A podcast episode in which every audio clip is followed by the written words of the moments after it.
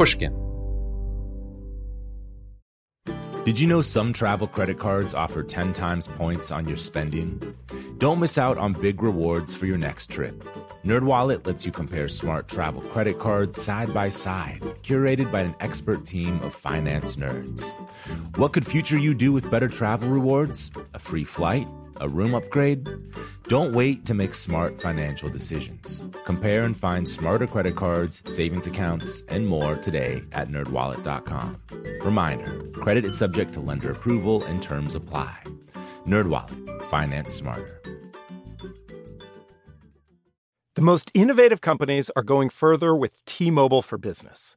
The P G A of America is helping lower scores and elevate fan experiences with A I coaching tools and five G-connected cameras. triple A is getting more drivers back on the road fast with location telematics. And the Las Vegas Grand Prix is powering race day operations with five G connectivity, giving fans an experience at the speed they deserve. This is accelerating innovation with T-Mobile for Business. Take your business further at T Mobile dot com slash now. Whether it's her first Mother's Day or her fortieth, she deserves more. Shop tons of stunning on-trend jewelry for every budget at Diamonds Direct. Diamond fashion jewelry, beautiful birthstones, everyday pearls, starting at just two hundred dollars. Commemorate the real loves of her life with a gorgeous pendant featuring the birthstone of the one who made her mom. This Mother's Day, Diamonds Direct has everything you need to say thank you. Diamonds Direct, your love, our passion. Online at diamonds direct dot com.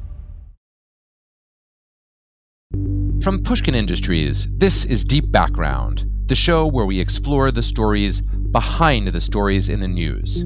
I'm Noah Feldman. One of my favorite conversations on Deep Background this year, and judging by downloads, one of your favorites too, was my interview with Professor Carl Hart, a Columbia University neuroscientist who argues that our policies towards recreational drug use are far more harmful than the substances themselves.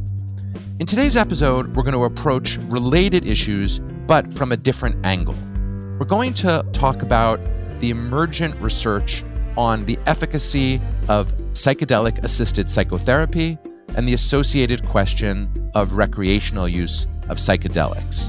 There's been an explosion of research, which we're going to hear about shortly, from one of the leading experts on the topic. That's Doctor David Rabin, who's a neuroscientist, a board-certified psychiatrist who does psychedelic-assisted psychotherapy and is also the co-founder and chief innovation officer at Apollo Neuroscience.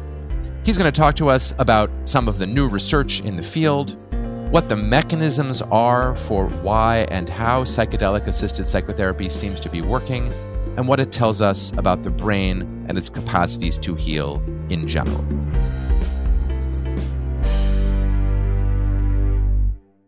Dave, thank you so much for joining me here on Deep Background. I want to begin with some research that's gotten a lot of attention in the last several months, and that is research that looks at new psychedelic-assisted psychotherapy approaches, and at least so far seems to produce some extraordinarily impressive experimental results. And since this is your field and you both study it at a scientific level and also are a practitioner, I want to invite you to start by saying what you think of as the most impressive recent results. And then we'll talk in a little bit more depth about what those studies show. Sounds good. Yeah, I appreciate you for, again, for having me. Always a pleasure to share this conversation because I think that we're at a point in mental health in particular where we're starting to identify tools to treat mental illness that are reaching a level of success in terms of management of symptoms and remission, long-term remission of mental illness, in particular like depression and anxiety, that we haven't ever seen in the field of mental health. And so I think one of the things that's that's really exciting and also challenging about psychedelic-assisted psychotherapy is that it, it is a full paradigm shift away from the current way that we treat mental illness to one in which we really focus on short courses of treatment that, for example, with M D M A, which is three four methylene dioxymethamphetamine, which I would say is beyond the experimental phase. It's well into the F D A phase three trials, demonstrating tremendous results cons- very consistently. What we're seeing is in is that with just three doses of, of M D M A with two therapists present over the course of twelve weeks of psychotherapy, those three doses of M D M A in people who are completely treatment resistant with P T S D, post-traumatic stress disorder, having tried everything under the sun and never having had significant symptom remission or relief that exists, that lasts over the long term without daily medication management, these people have three doses of M D M A and twelve weeks of psychotherapy in a placebo-controlled trial. And at, right after the treatment is over, twelve weeks and two months out, something like fifty-five percent of these people are completely in remission. They're no longer meeting diagnostic criteria for P T S D. However, what's even more exciting is that one year out, because we really care about durability of response, right? One year out, we see that sixty-seven percent of these people are no longer meeting diagnostic criteria for P T S D without any additional treatment.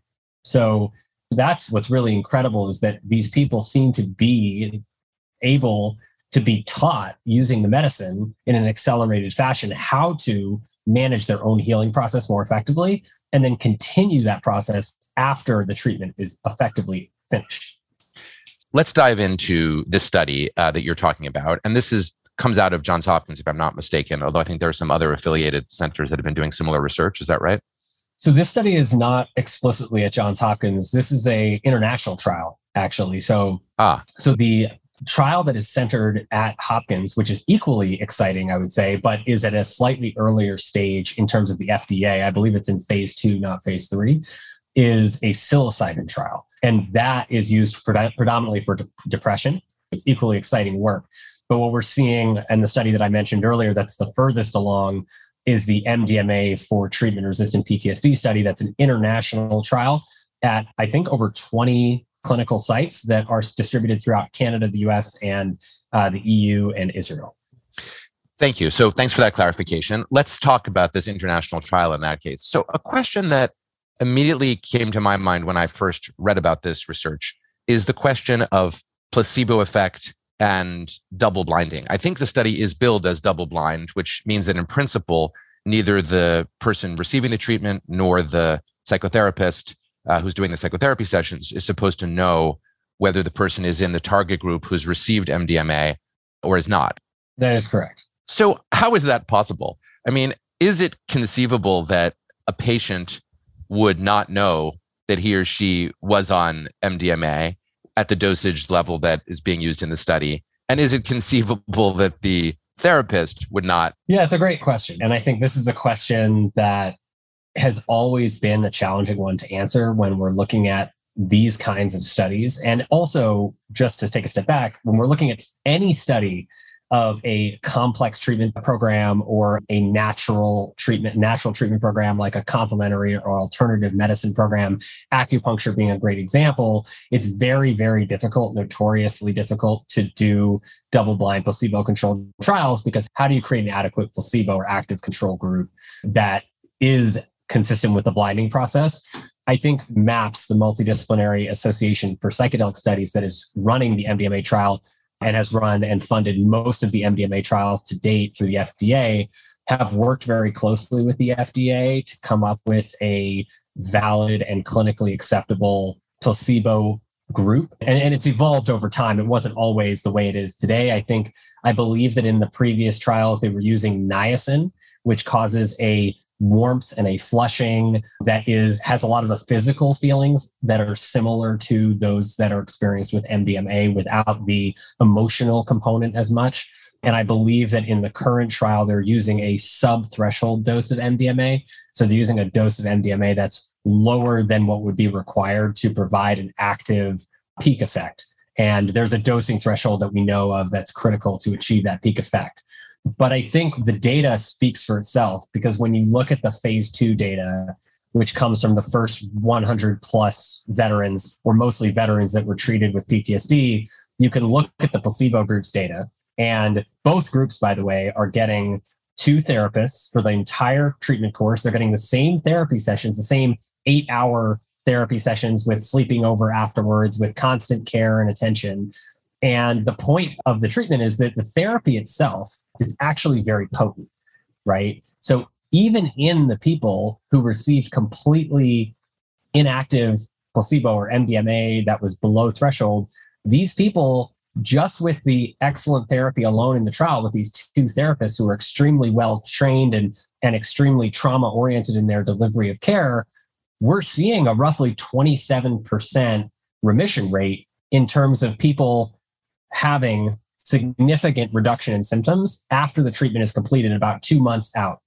However, I think the real tell is that when you go and look at one year out, the folks who received active M D M A have an increased rate of recovery. So it goes from fifty-five percent to sixty-seven percent symptom-free. When you go back and look at the placebo group, that group actually had about fifty percent of those people relapse into symptomatic P T S D. So are some of the therapists able to tell that a patient or, or a research subject has received M D M A versus a placebo? It's possible. It is hard to tell sometimes in the therapeutic experience. It is possible that they know, but the delivery of therapy is the same either way. They're still working with the person to do the same work with the medicine on board or not. And that's one of the things that I think is really fascinating about psychedelic-assisted psychotherapy, is that it's not called psychotherapy-assisted psychedelic work, right? It's called psychedelic-assisted psychotherapy.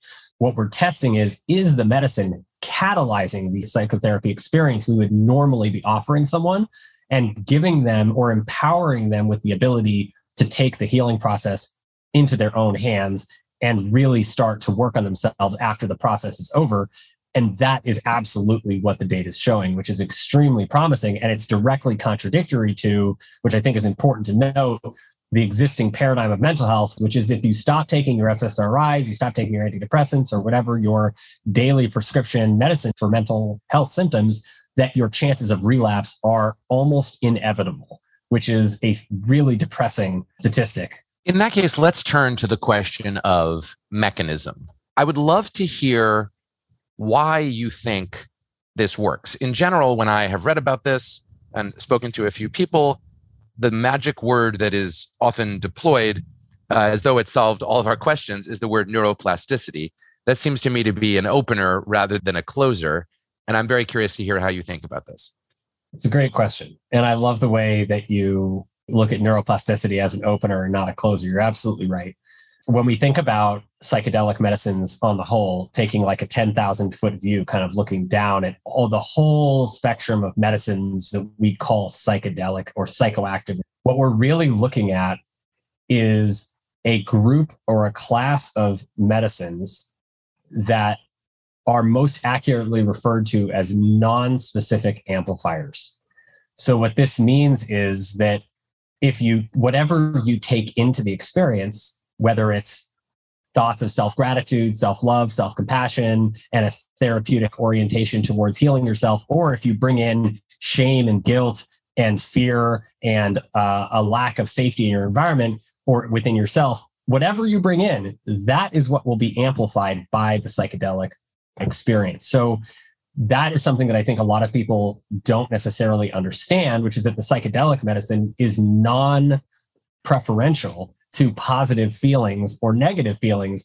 When you induce neuroplasticity in that context, you can train the brain to think differently, but if you are not prepared adequately and you bring in a lot of negative self-referential thinking and you're not prepared to work on, and you don't have the right support systems around you to work on it, you're not in a safe environment or all of the above, then you can actually increase the strength of wiring and neural connections in your brain to favor thinking about yourself in a negative way. You can actually can I, do can I just pause you? Can I pause yeah, you for yeah. a second there? Because that's this is completely fascinating and also a little scary. So if I'm hearing you correctly, you know, in theory, no one would think to do this, but if one ran this experiment, as it were, the opposite way, and you gave people psychedelics and put them in a clinically controlled setting and then made them feel terrible about themselves, you're suggesting that the, the drugs would have an amplifying effect such that you could maybe make people much, much, much worse off than they would have been without that, right? So you could amplify a P T S D experience perhaps, or a traumatic experience, for example, or you could dr- drive lack of self-esteem or various other antisocial outcomes. Am I am I hearing that correctly? And is there any experimental evidence for that? You're, you're M K Ultra, as one example, right? I think that you know we see that in some of the studies that the C I A conducted on unsuspecting folks who were given psychedelic medicine in an unsafe or a experimental environment that was not soothing or therapeutic, we saw very, very negative outcomes, some of which resulted in suicide. So I naively say no one would do this, but but you're telling me the C I A did in fact uh, do this in the fifties and sixties and even into the early seventies when M K Ultra was going on. Right. There is evidence that this did occur and that there were very substantial negative consequences from these kinds of conditions that even resulted in self-harm. And I think that we, the but the best example of this in a non-experimental setting is the real world, right? We see that people all the time, you know, there's a, estimated to be over a million new users of M D M A every year in the United States, right? There's probably an almost equal amount, if not more, of psilocybin uh, mushrooms. That is a huge number of people. These are people who are using this medicine recreationally in a generally unguided environment, and they're new to it. And so those are the people where we often see, like in my practice, where I'm one of the few psychiatrists that actually not only does psychotherapy, but I'm trained to help people navigate challenging psychedelic experiences. And I, a big part of my practice is helping people recover from feeling re-traumatized as a result of an unsafe or unpleasant psychedelic experience. So this is a very real thing that we see happen. Part of the reason why we actually started uh, the Psychedelic News Hour on Clubhouse is to help educate the general community about how to avoid these very, very specific and unpleasant experiences that are that are easily avoidable, but are also easy to step into by accident if you're not paying attention and don't know what to look out for. What you're describing is something with very significant risks if administered in the wrong setting. And if people are using M D M A, for example, or psilocybin recreationally in the numbers that you're marking, you know, a million new users a year, that means almost everybody is using it in an unsupervised way. And presumably a lot of those people are going to have bad experiences.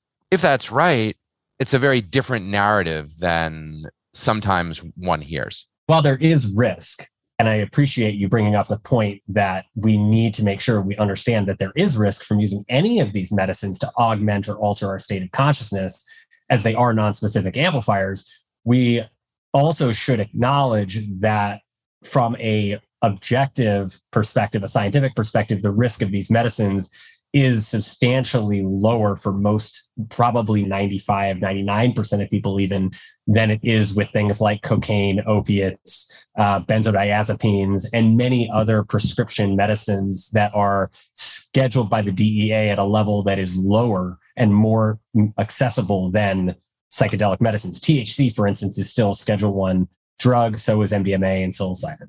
I think the question is that if these medicines are accessible to everyone through the legalization process that is happening, for example, in Massachusetts, it's happened in Denver, in Oregon, in certain places in California, then are we doing a disservice to folks if we don't take the time to properly educate them about what the risks are and how to do it safely, right? It almost seems to follow less of a cannabis path and more of, I mean, it's following the cannabis path to some extent, but it seems to be following at a larger level the abstinence-only education path with sex, right? It's like we know people from thousands of years of research of looking back in history, we know people used drugs to access altered states of consciousness, whether they came from plants or were synthesized.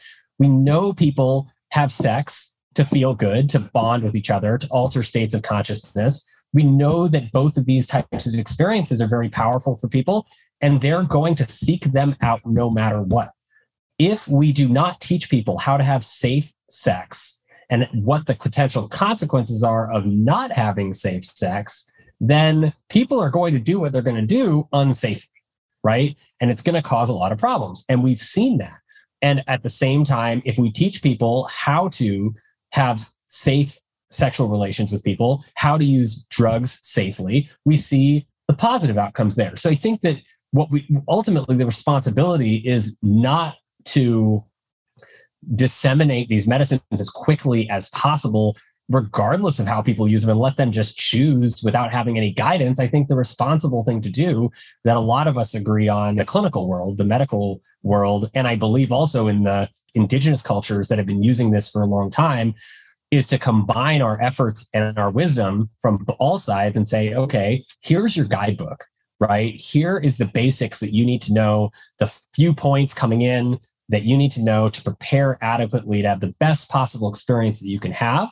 Because it really, you know, like you said, it, it there is risk. And at the same time, if if we take the time to say, spend, you know, focus on three to five points that we can do to make sure that our environment is safe, we're feeling emotionally safe and comfortable, and of course, physically safe, spiritually safe, and we can have that for the course of our psychedelic experience, which is altering our state of consciousness and making us vulnerable, for lack of a better term, to shifting meaning about ourselves, then we can actually have a lot more control over that environment than we think. And thankfully, I would say, looking at the recreational use cases, thankfully, we do not see as many harms being done by people misusing these medicines as we thought we might.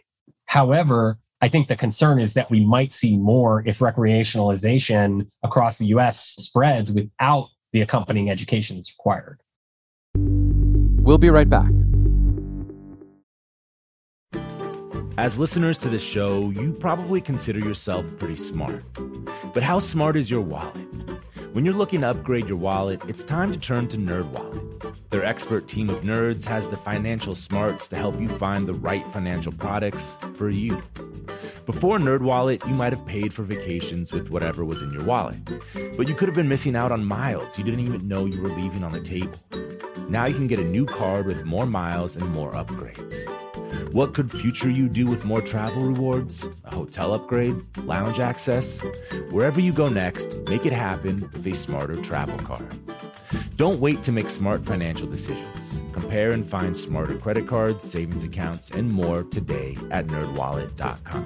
NerdWallet. Finance smarter. As with all cards, credit is subject to lender approval and terms apply. The most innovative companies are going further with T-Mobile for Business.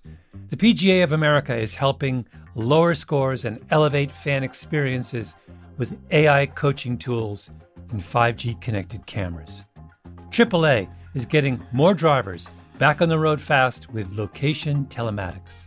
And the Las Vegas Grand Prix is powering race day operations with five G connectivity, giving fans an experience at the speed they deserve. This is Accelerating Innovation with T-Mobile for Business. Take your business further at T Mobile dot com slash now. A I might be the most important new computer technology ever. It's storming every industry, and literally billions of dollars are being invested. So buckle up. The problem is that A I needs a lot of speed and processing power. So how do you compete without costs spiraling out of control? It's time to upgrade to the next generation of the cloud. Oracle Cloud Infrastructure, or O C I. O C I is a single platform for your infrastructure, database, application development, and A I needs. O C I has four to eight times the bandwidth of other clouds, offers one consistent price instead of variable regional pricing, and of course, nobody does data better than Oracle. So now you can train your A I models at twice the speed and less than half the cost of other clouds. If you want to do more and spend less like Uber, eight by eight, and Databricks Mosaic, take a free test drive of O C I at oracle.com slash strategic. That's oracle.com slash strategic. Oracle.com slash strategic.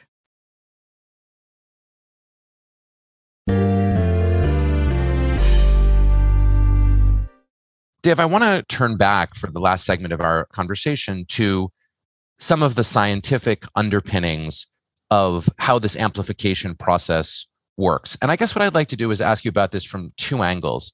The first is from your clinician's angle, to ask you what it's like when you are doing psychotherapy with a patient who is on a dose of psychedelics, compared to what it's like to do the identical form of talk therapy with someone who isn't. And then after you've talked a little bit about that, maybe we'll talk about some of the underlying chemistry and how the brain chemistry might be facilitating those differences. So the first question is really, what's it like for you in the room when you're doing the treatment? Does the patient feel different? That's a great question. So it's really just about tools. When we think about the psychotherapy approach, my approach is the same, relatively the same, regardless of who I'm working with or what their condition is. It's empathy first, non-judgment, radical acceptance, leaving my own baggage at the door, whatever has been going on in my life that day or that week that might be stressful for me. I do not bring it into the session. I'm entirely one hundred percent focused on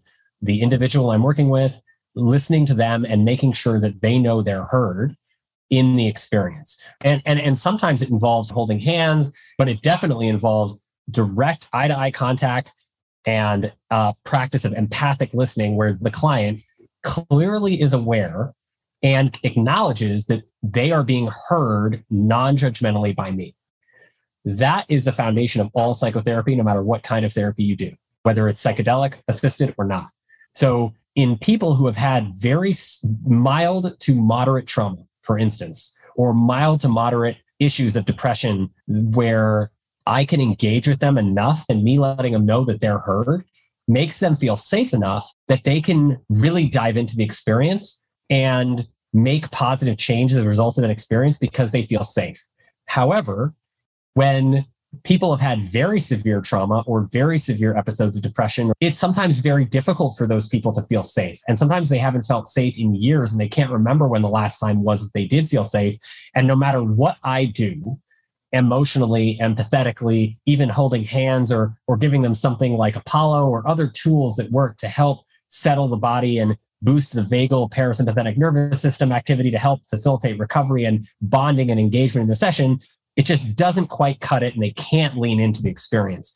So for those people, when we give them a, a psychedelic medicine like ketamine, as an example, which is, I want to bring up because it's the only currently legal psychedelic medicine that we have access to, and it's very short acting and very powerful and is safe for clients to actually use at home, we can see that the medicine, number one, is catalyzing the safety response for these people.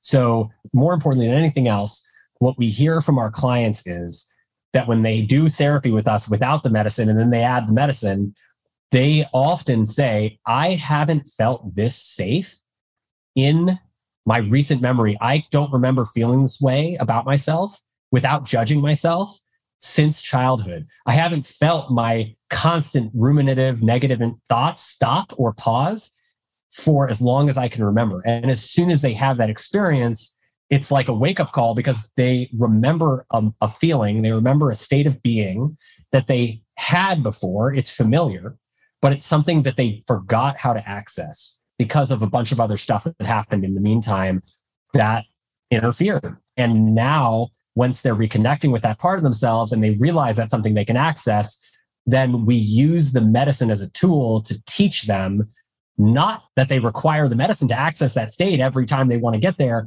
but that the medicine is a teacher and a tool to show them experientially that they can feel safe and that they so have let, the ability let me, to access let me, this. Let yeah. me ask you about, that's totally fascinating. And let me ask you about what you think is happening. So when the person then says, oh, I remember what it was like to feel safe, and now I can get back to that again. Is it your view that there was a kind of neural pathway that was was always, it always existed, it still existed, but it was difficult to access it, and you're helping the person to access it and then learn to access it without your presence? Or is that too literal? Because on that account, you're not necessarily creating a new pathway, you're just opening an access point to a pathway that already existed at an earlier life stage, but that was kind of thwarted. That's exactly right. And going back as far as Hippocrates, who's thought to be the founder of Western medicine, Hippocrates said that healing comes from, I'm going to butcher this quote, but that healing comes from within us and within the individual, that it is not for us as clinicians to be this, to, to identify as the source of a patient or client's healing experience. It is for us to use the tools that we have access to and use our own healing abilities to facilitate that person's empowerment to learn that they can heal themselves. And that is the source of their healing. Is it possible that for that small number of patients whose trauma was introduced already in, in the earliest stages of childhood, that for such a person, the approach might be less effective because that person might never have managed to create the sense of safety or security that you're describing, that you're trying to, to access. But that might not be the same as building that from scratch if you didn't have it. So that's a great point. I'm sure there is a subset of people that has a much more difficult time finding that familiar feeling of safety from the past and reconnecting with that. There are also people who connect with it very easily. And then there's everyone in between. I think that, interestingly enough, it doesn't necessarily matter when the trauma has happened. And the reason why I say that is because of the work of Rachel Yehuda from Mount Sinai over the last thirty or forty years showed that these changes that trauma induces to our bodies are actually stored not just in the way that our neurons talk to each other, like Eric Kandel found, but they're actually stored all the way down into the epigenetic code, which is the code that's on top of our D N A that tells every cell in our body to either increase or decrease expression of certain proteins like cortisol, which we're all familiar with as one of the most important stress response proteins. And so if you've experienced trauma in a certain way, that trauma does not even have to be from your own lifetime. It can be trauma from your parents. It can be trauma from your grandparents that they experienced that caused changes to their gene expression patterns as what was likely an ev- evolutionary coping mechanism to help them adapt stress in their environment, but they never actually processed it or sorted it out when they were restored to an environment of safety. And so they ended up passing on the epigenetic changes or these expression pattern, gene expression pattern changes to their offspring that they were born with. And that results now, we know, thanks to Rachel's work, in a predisposition to developing P T S D and other mental health disorders and potentially even metabolic disorder. But whether or not psychedelic medicine-assisted psychotherapy is less equipped to be able to treat something like that, I think is still up for debate. I think what we see is that it actually works fairly well on all of these folks, whether or not they remember a traumatic event specifically or not, whether or not they can recall an event in their specific lifetime or not. I think going back to your original question, what we're about the mechanism, what we're seeing happen neurobiologically is that these medicines are facilitating activation of the five H T two A serotonin receptor that is highly localized in the emotional cortex, but it's in our cortex as a whole of our brains, which is where all our memories are stored. All our memories about how we know ourselves and the world are stored. It turns out from a lot of other work with uh, antidepressant medications like S S R Is, which also uh, increase serotonin at those receptors, and psychedelic work from Franz Wollweiner in Switzerland with L S D and psilocybin, that it's fairly clear at this point that the activating that receptor in a burst manner with a burst of serotonin, not constant serotonin, but a burst, which psychedelic medicines facilitate and meaningful experiences facilitate, induces a state of perceptual shift in meaning or an opportunity to change the way we perceive meaning from our environment and from ourselves. So if you think about the nonspecific amplifier idea, when you take a psychedelic medicine, you can change your meaning of the world to be potentially more positive or more negative or stay the same based on the environment that you go into, your inside set and your outside environment setting that you bring into that experience. And if you have a setting of safety, what happens is we can become aware of things that have happened in the past, things that possibly have been buried beneath our memory, or things that have even happened in past generational trauma that we did not know about or did not know much about. And then people have the opportunity, a very unique time-limited opportunity, to re-experience and go back through their lives the most salient and critical events that were most meaningful to them, that made that to them made them who they were, and reevaluate those from a standpoint of radical safety and non-judgment, so that we can understand that these events or experiences that we thought made us who we are are just experiences that we make who we are out of. One last question about this, Dave, because what you're saying is very, very rich and fascinating and probably deserves its own further conversation. It's interesting to me that one of the things that happened, you know, sort of roughly speaking in the eighties and nineties with the rise of interest in the underlying neurochemistry as a determinant of mental well-being is that there was a simultaneous reduction in respect for talk therapy as a an effective means of improving people's mental well-being. In what you're saying, where you describe the serotonin burst creating the possibility of a perceptual shift, you said a perceptual shift in meaning.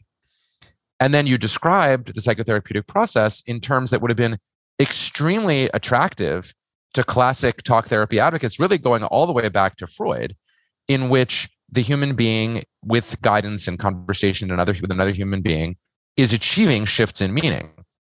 And on that account, the, the nonspecific amplification of psychedelics works because talk therapy works. It works be, not because it's in any way independent of, and that's what makes it go. And so I guess I'm wondering if you would maybe close with just some reflection on, you know, has this science gone a pretty far distance towards rehabilitating the idea of talk therapy as meaning making, but through this mechanism of amplification, increasing the probability that that shift in meaning making could take place more reliably, more rapidly, and for a larger number of patients? Absolutely. And I think that since you brought it up, just to juxtapose what was happening in the Freudian era of psychotherapy versus the current era, I think what is really interesting is that the original Freudian approach, in large part, was about the therapist making meaning for the patient, right? So it was a very, what we call now, a directive approach. And in the current paradigm, but I think that the what psychedelic medicine-assisted psychotherapy has taught us in the therapy world is really emphasizing the importance of safety to and autonomy in and autonomy. And, and by autonomy, I mean like agency in the individual client's experience. The client that seeks to be healed has to be the person where the ideas about healing come from, right? Then we, as particularly in the psychedelic space, do a non-directive approach where we guide the individual inside to discover from themselves what they want out of their healing process and what their inner voice or their intuition is telling them they want to achieve. And then we work with them to sort out what that means. And so instead of meaning making for them, which is the old way of thinking about it from the Freudian perspective, we are teaching them how to make meaning for themselves with the medicine as a facilitator and tool. And that is really the transformation that I think mental health is going to take in the future.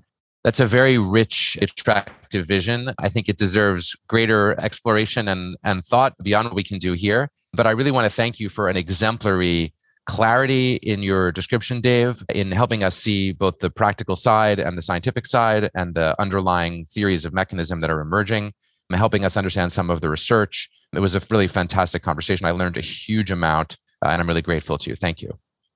No problem. My pleasure. We'll be back in a moment. As listeners to this show, you probably consider yourself pretty smart. But how smart is your wallet? When you're looking to upgrade your wallet, it's time to turn to NerdWallet. Their expert team of nerds has the financial smarts to help you find the right financial products for you. Before NerdWallet, you might have paid for vacations with whatever was in your wallet, but you could have been missing out on miles you didn't even know you were leaving on the table. Now you can get a new card with more miles and more upgrades. What could future you do with more travel rewards, a hotel upgrade, lounge access? Wherever you go next, make it happen with a smarter travel card. Don't wait to make smart financial decisions. Compare and find smarter credit cards, savings accounts, and more today at nerd wallet dot com. NerdWallet. Finance smarter. As with all cards, credit is subject to lender approval and terms apply.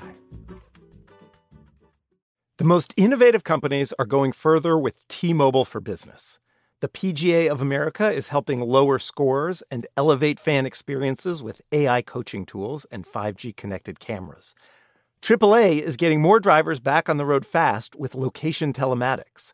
And the Las Vegas Grand Prix is powering race day operations with five G connectivity, giving fans an experience at the speed they deserve.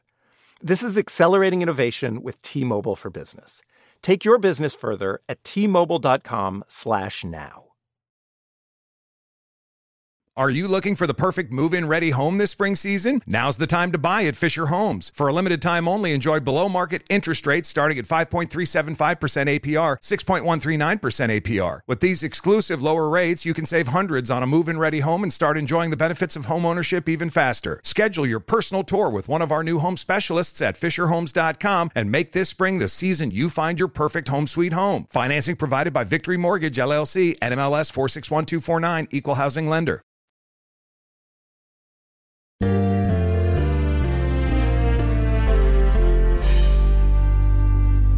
Listening to Doctor Dave Rabin, I was genuinely fascinated and in certain ways really surprised by some of the conclusions of his analysis. First, very helpfully, he defines psychedelics as non-specific amplifiers. That is, substances that amplify a series of psychological processes, either to encourage and amplify good results, such as empathy, connection, and safety, and thereby to help us overcome bad trauma, but also neutrally as capable of amplifying negative experiences. And as he pointed out, that's not just pure abstract theory. There actually is some evidence from unsanctioned C I A experiments with psychedelics from the nineteen fifties to the nineteen seventies that suggests some very bad results when the amplification was negative. From this analysis of psychedelics as non-specific amplifiers, lots of fascinating things emerge. One is the tremendous importance of anyone who's going to use psychedelics doing it in a context and a setting that will amplify in a positive way and not in a negative way. That's a topic that deserves much more conversation in the course of the policy discussion about the potential legalization of psychedelics that's going on right now. And it suggests that the paradigm that many of us have been expecting, where gradual legalization in a handful of symbolic venues leads to a broad societal reconsideration, may have to be rethought through the lens of the question of what harm can be done using psychedelics alongside the question of the benefits. Now, Doctor Rabin was very clear that in his view, the positive capacities of psychedelics vastly outweigh their negative capabilities. At the same time, he was open to the idea that we ought to think carefully about context and setting in order to assure that all of that happens. Then, on the question of the fundamental underlying science, I was truly fascinated to hear that the goal of the non-specific amplification is actually to facilitate, through bursts of serotonin, a change in perception that counts as, in his view, meaning-making. Those shifts in meaning-making, according to the theory that Doctor Rabin is expanding, are shifts that can fundamentally alter in positive ways the way we experience the world, not just during those experiences, but more broadly and in the follow-on. This mechanism is still at the stage of being a hypothesis, but it's a fascinating hypothesis and one very much worth exploring in months and years ahead. Broadly speaking, I think it's fair to say that the United States is undergoing the beginnings of a substantial shift in public attitudes and understanding towards psychedelics. And this conversation helped me tremendously to begin to understand some of the working theories and some of the practices that are being used by practitioners in the field to try to make sense of how our mental health might be improved and engaged through psychedelic-assisted psychotherapy. Until the next time I speak to you, breathe deep, think deep thoughts, and have a little fun. Deep Background is brought to you by Pushkin Industries. Our producer is Mo Laborde. Our engineer is Ben Tolliday. And our showrunner is Sophie Crane McKibben. Editorial support from Noam Osband. Theme music by Luis Guerra. At Pushkin, thanks to Mia Lobel, Julia Barton, Lydia Jean Cott, Heather Fain, Carly Migliori, Maggie Taylor, Eric Sandler, and Jacob Weisberg. You can find me on Twitter at Noah R. Feldman. I also write a column for Bloomberg Opinion, which you can find at bloomberg.com slash Feldman. To discover Bloomberg's original slate of podcasts, go to bloomberg.com slash podcasts. And if you like what you heard today, please write a review or tell a friend. This is Deep Background.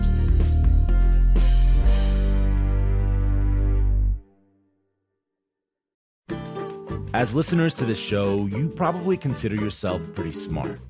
But how smart is your wallet?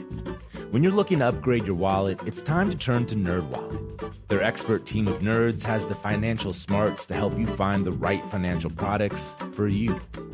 Before NerdWallet, you might have paid for vacations with whatever was in your wallet, but you could have been missing out on miles you didn't even know you were leaving on the table. Now you can get a new card with more miles and more upgrades. What could future you do with more travel rewards, a hotel upgrade, lounge access? Wherever you go next, make it happen with a smarter travel card. Don't wait to make smart financial decisions. Compare and find smarter credit cards, savings accounts, and more today at nerd wallet dot com. NerdWallet. Finance smarter. As with all cards, credit is subject to lender approval and terms apply. The most innovative companies are going further with T-Mobile for Business. The P G A of America is helping lower scores and elevate fan experiences with A I coaching tools and five G connected cameras. triple A is getting more drivers back on the road fast with location telematics. And the Las Vegas Grand Prix is powering race day operations with five G connectivity, giving fans an experience at the speed they deserve. This is accelerating innovation with T-Mobile for Business. Take your business further at T Mobile dot com slash now. Are you looking for the perfect move-in ready home this spring season? Now's the time to buy at Fisher Homes. For a limited time only, enjoy below market interest rates starting at five point three seven five percent A P R, six point one three nine percent A P R. With these exclusive lower rates, you can save hundreds on a move-in ready home and start enjoying the benefits of home ownership even faster. Schedule your personal tour with one of our new home specialists at fisher homes dot com and make this spring the season you find your perfect home sweet home. Financing provided by Victory Mortgage, L L C, N M L S four six one two four nine, Equal Housing Lender. Are you looking for the perfect move-in ready home this spring season? Now's the time to buy at Fisher Homes. For a limited time only, enjoy below market interest rates starting at five point three seven five percent A P R, six point one three nine percent A P R. With these exclusive lower rates, you can save hundreds on a move-in ready home and start enjoying the benefits of home ownership even faster. Schedule your personal tour with one of our new home specialists at fisher homes dot com and make this spring the season you find your perfect home sweet home. Financing provided by Victory Mortgage, L L C, N M L S four six one two four nine, Equal Housing Lender.